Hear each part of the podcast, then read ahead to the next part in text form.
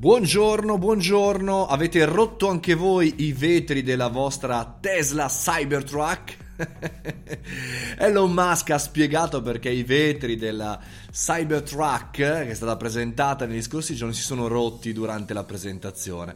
Viene un po' da sorridere quando accadono queste cose perché mi viene in mente eh, Windows 95 la presentazione eh, Steve Jobs quando presentò, mi sembra forse una certa tipologia di Mac, di iMac, forse che andò in crash, insomma ha spiegato però chiaramente Elon Musk il perché, il per come si sia rotto il vetro. So, se qualcuno magari non lo sa, è stato presentato questo Cybertruck che è una nuova, diciamo così, auto, anche se in realtà non è un'auto, una sorta di, di van all'americana, mi verrebbe da dire, tutto totalmente super elettrico, chiaramente, e eh, tutto diciamo, a prova di bomba. E anche i vetri, insomma, sono stati testati più e più volte eh, con dei martelli, delle cose, bla bla bla bla, e poi a un certo punto, a metà diciamo della, eh, della presentazione, è stato invitato eh, a eh, dire ok ragazzi tiriamo un bel sassone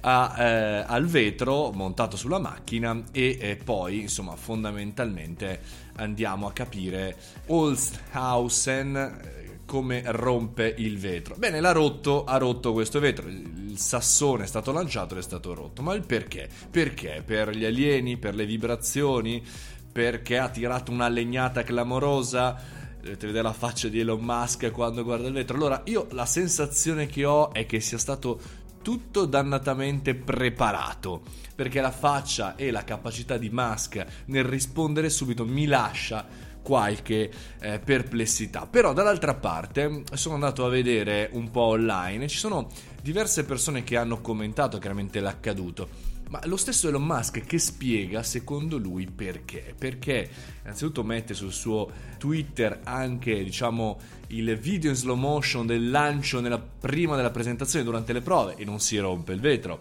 Ha spiegato fondamentalmente che eh, in realtà c'erano state delle vibrazioni, aveva probabilmente, diciamo così, eh, stuzzicato con questo grande martello cercando di ammaccare gli sportelli e invece ha creato, sempre qui nelle prove, anche prima della presentazione, ha creato delle crepe alla base dei vetri. Insomma, tutta una serie di scuse più o meno plausibili. In realtà il canale YouTube Clean Technica, invito ad andarvelo a vedere perché è molto interessante, ha spiegato in realtà che probabilmente le martellate non è che diciamo, hanno indebolito, ma hanno fatto abbassare, scendere leggermente i vetri, togliendo quindi la solidità strutturale fondamentale per eh, insomma, la, diciamo, la non rottura del vetro. In questo caso, invece, avendoli un po' più bassi, eh, il sasso ha, ha distrutto fondamentalmente eh, il vetro dell'automobile. In realtà, mm, sinceramente, il motivo mi interessa relativamente, ma mi interessa approfondire questa cosa perché poi in tanti super mega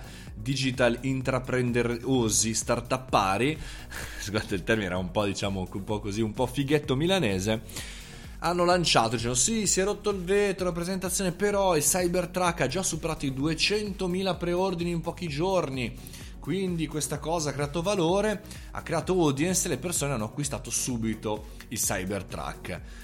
Sì, vero, sono arrivati i preordini, però che cosa vuol dire preordine? Vuol dire che paghi 100.000 dollari per acquistare la macchina? No, il preordine è un deposito di 100 dollari che possono essere rimborsati in qualsiasi momento. Per cui questi sono i fan di, eh, di tutto il mondo Elon Musk, che per l'amor di Dio, io metto i miei 90 euro, ma poi devo avere il restante insomma per acquistare questo Cybertruck van all'americana, altrimenti me li ridanno indietro che non, insomma, non so se servono di più agli investitori per far capire che c'è qualche pazzo fulminato che in questo momento vuole preordinare una cosa che uscirà fra 3, 4, 5 anni, per cui eh, inverosimile da questo punto di vista, però comunque mi, mi, viene sempre in mente quanto è forte Elon Musk. Alla fine voleva far parlare, voleva sviare questa cosa dalla Tesla, voleva sviare dagli investimenti che sta facendo anche in Europa, in Germania, e ha lanciato questo sasso nello stagno mi viene da dire. Fatemi sapere cosa ne pensate, fate i bravi, è già Jov, per cui ci divertiamo. Forza e coraggio, sono Mario Moroni, www.mariomoroni.it, venitemi a trovare.